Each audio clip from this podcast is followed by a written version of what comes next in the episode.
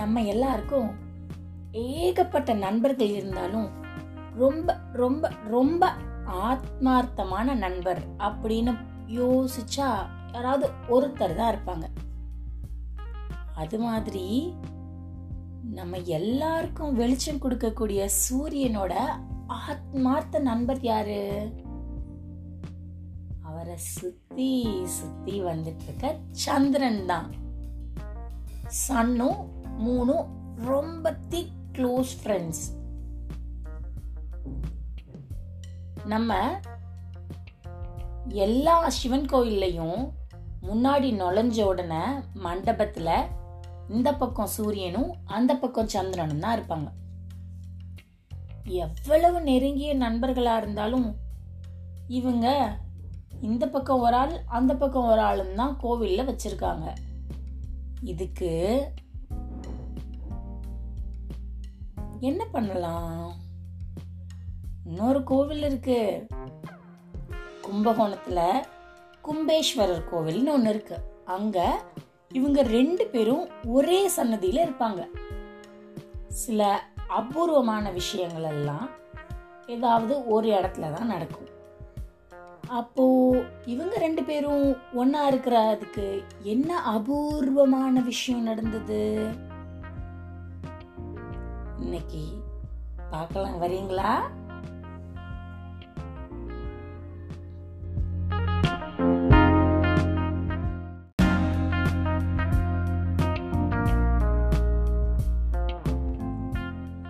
மகாபாரதத்துல ஒரு காட்சி.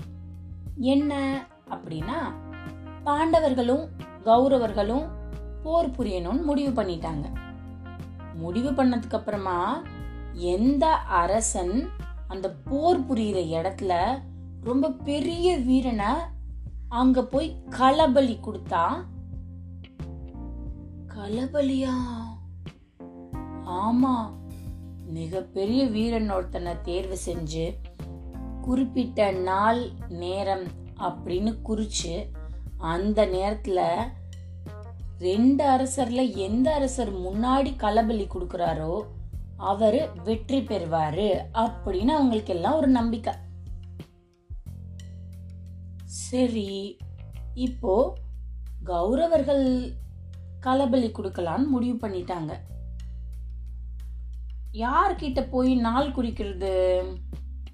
இருக்கிறதுலயே ரொம்ப திறமை வாய்ந்தது ஜோசியம் பார்க்கறது இது மாதிரி எல்லாம் பண்றது சகாதேவன் தான். ஆனா அந்த சகாதேவன் பாண்டவர்களுக்குள்ள இருக்கான்.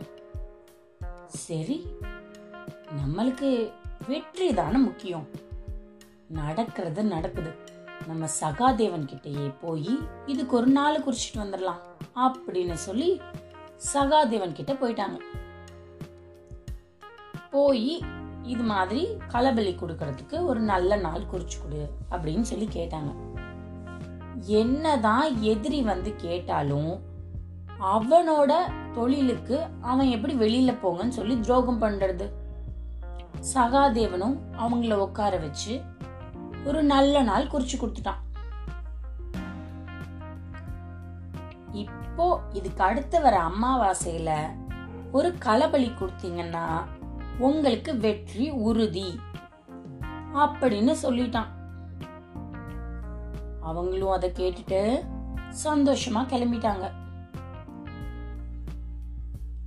இத கேள்விப்பட்ட பாண்டவர்களோட ரொம்ப ரொம்ப ரொம்ப வழிகாட்டியா இருக்கிற கிருஷ்ணருக்கு கோபம் வந்துருச்சு. நம்ம எதிரி ஜெயிக்கிறதுக்கு நீ போய் நாள் குறிச்சு கொடுக்கலாமா சகாதேவா? அப்படின்னு ரொம்ப கோமா சகாதேவனை பார்த்து கேட்டாரு.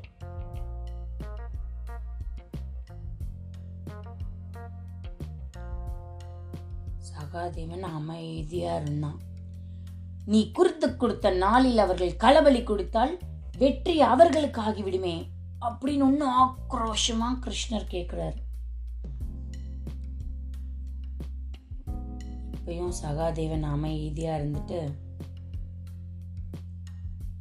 மெதுவாக பேச ஆரம்பிக்கிறார். கிருஷ்ணா அவர்கள் நம்புவது ஜோதிடத்தை. நான் நம்புவது உன்னை அல்லவா? அப்படின்னு சிரிச்ச முகத்தோட அவரை கை கூப்பி வணங்கி கீழே தலை குனிஞ்சு நின்னார். இதுக்கப்புறம் கிருஷ்ணருக்கு எப்படி கோபம் வரும்? கிருஷ்ணரும் அவரை பார்த்து சிரிச்சிட்டார். ஆனா அந்த நேரத்துல போய் கலபலி கொடுத்துட்டா கௌரவர்கள் ஜெயிச்சிடுவாங்களே. இப்ப கிருஷ்ணர் ஒரு தந்திரம் பண்ணி ஆகணும். பாண்டவர்களை ஜெயிக்க வைக்கிறதுக்கு. என்ன பண்ணலாம்? அப்படின்னு யோசிச்ச கிருஷ்ணர் அமாவாசைக்கு மொத நாளே போய் ஆற்றங்கரையில தர்ப்பணம் கொடுத்துட்டார். இத பார்த்ததும் சூரியனுக்கும் சந்திரனுக்கும் ஒரே குழப்பம் ஆயிடுச்சு நாளைக்கு தானே அமாவாசை. இவர் என்ன இன்னைக்கு வந்து தர்ப்பணம் கொடுக்கறாரு? இவர் ரொம்ப பெரியவராச்சே. மறந்து கிறந்து கூட பண்றதுக்கு வாய்ப்பில்லையே. அப்படின்னு சூரியனுக்கும் சந்திரனுக்கும் ஒரே சந்தேகம். சரி அவர்கிட்டயே நேரா போய் கேட்டுடலாம். அப்படின்னு சொல்லிட்டு சூரியனும் சந்திரனும் அந்த கடற்கரையில இருக்கிற கிருஷ்ணர் முன்னாடி வந்தாங்க.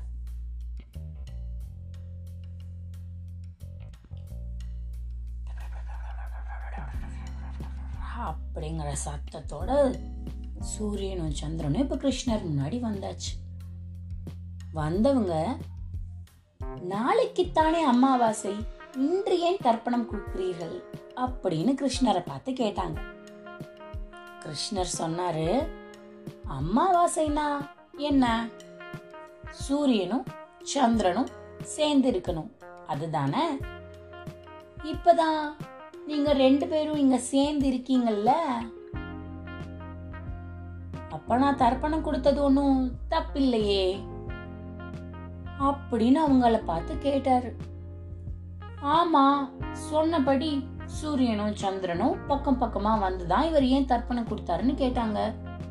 அவங்க ரெண்டு பேரும் ஒன்னா தானே இருக்காங்க? அவங்க ரெண்டு பேருக்கும் என்ன பதில் சொல்றதுனே தெரியல. வாயில வார்த்தையே இல்லாம அமைதியா நின்னாங்க. இப்படி நண்பர்கள் ரெண்டு பேரும் அபூர்வமா ஒன்னா வந்தத சிற்பி ஒருத்தர் அழகா கல்லுல செதுக்கி ஒன்னா வச்சதுதான் கும்பகோணத்துல நண்பர்கள் ரெண்டு பேரும் கும்பேஸ்வரர் கோயில்ல ரெண்டு பேரும் இணைஞ்சு நண்பர்களா நமக்கு காட்சியளிக்கிறாங்க நீங்களும் உங்களோட ஆத்மார்த்த நண்பர் யாருன்னு யோசிச்சுட்டு இருக்கீங்களா? யோசிங்க யோசிங்க. அடுத்த கதையில் உங்களை வந்து பார்க்குறேன். அது வரைக்கும் உங்களிடமிருந்து விடைபெறுவது ரேவா வல்லியப்பன் கதையும் உள்ள வர கதையெல்லாம் கேட்டுட்டு சந்தோஷமா இருங்க. பாய் பாய்.